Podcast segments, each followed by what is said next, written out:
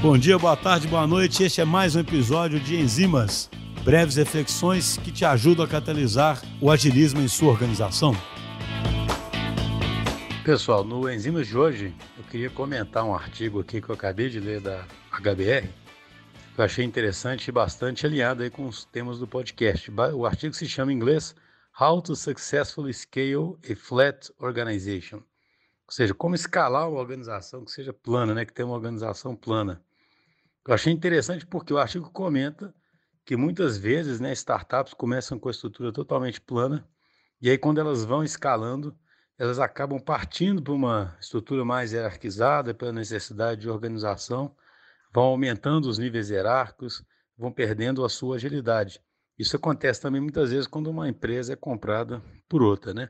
Então, o, os autores, eles fazem um estudo na Finlândia de algumas empresas que obtiveram sucesso em escalar esse tipo de estrutura, para tentar chegar a algumas conclusões do que seriam características de organizações que foram bem sucedidas em escalar e, ao mesmo tempo, manter essa essência de uma estrutura baseada em auto-organização, baseada em autodireção, né? Eles usam muito esse termo self-directed, né? Ou seja, uma estrutura que, que, que escale e que respeite aqueles princípios de autonomia iniciais, originais, que impulsionaram a organização. E achei interessante comentar e, e, e, falar um pouquinho da própria realidade que a gente vive na DT, onde a gente experimenta isso muito também. Então, primeira, primeira característica que ele encontrou é a característica dessas empresas que conseguem escalar, elas terem um design modular orgânico, sabe? Eu achei isso super interessante. É, ele cita aqui a questão das, das tribos, e essa é a forma que a DTI, que muitas empresas de fato têm encontrado, né? Que é você, eu, eu gosto de chamar isso, acho que eu já falei isso em algum enzima, né? Como se fosse uma estrutura fractal, onde você tem estruturas que têm um alto nível de autonomia, é, mas que se replicam por, por toda a organização, sabe? Então, você mantém ali um senso de pertencimento, você mantém uma, uma autonomia e, ao mesmo tempo, você estrutura a organização. Não é simplesmente você ter um bando de pessoas ali soltas, né? Você tem estruturas modulares onde as pessoas se auto-organizam e conseguem cumprir objetivos. E, obviamente, que quando você cria essas estruturas modulares, surge um problema de, de coordenação. Então, outra característica que esses autores encontraram é a utilização de mecanismos de habilitação para coordenação. Então, ao invés de você criar regras super burocráticas ou governanças fortíssimas para poder garantir que essa coordenação entre as múltiplas estruturas aconteçam, você cria princípios importantes. Ele dá exemplo de uma empresa aqui que tem um framework onde você tem um princípio que as decisões têm que servir aos clientes, aos colegas, aos números no presente e no passado. Então você imagine um princípio desses simples, ele guia as decisões e se ele está incorporado na cultura da organização, ele é suficiente para garantir essa coordenação.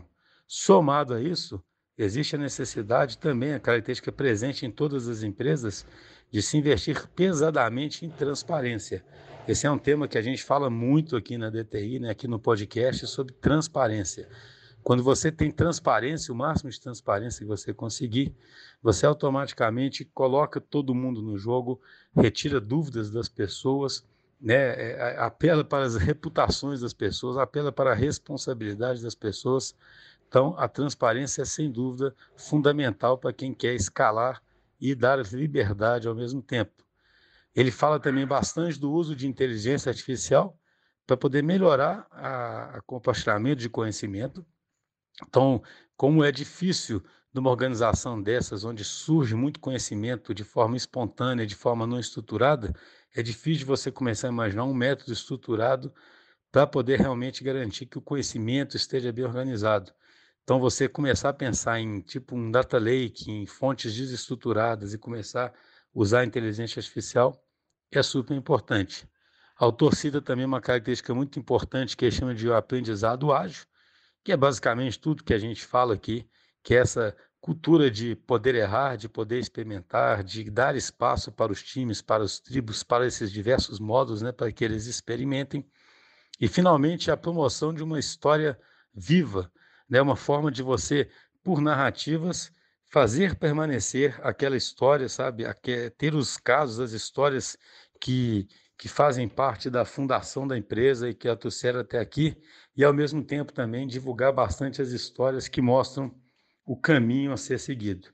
Então, são interessantes que são características que não são hard, são mais soft e para muitos céticos ou aqueles que acreditam muito na estrutura tradicional, elas podem parecer frágeis, mas que esse estudo mostra, e eu posso dizer que dentro do nosso universo, claro, a nossa experiência mostra, se você realmente investe bastante nisso, faz isso com coerência, você cria uma solidez que permite essa auto-organização e essa autodireção e permite, portanto, que a organização possa de fato evoluir sem necessidade de atuação de um comando central para garantir isso.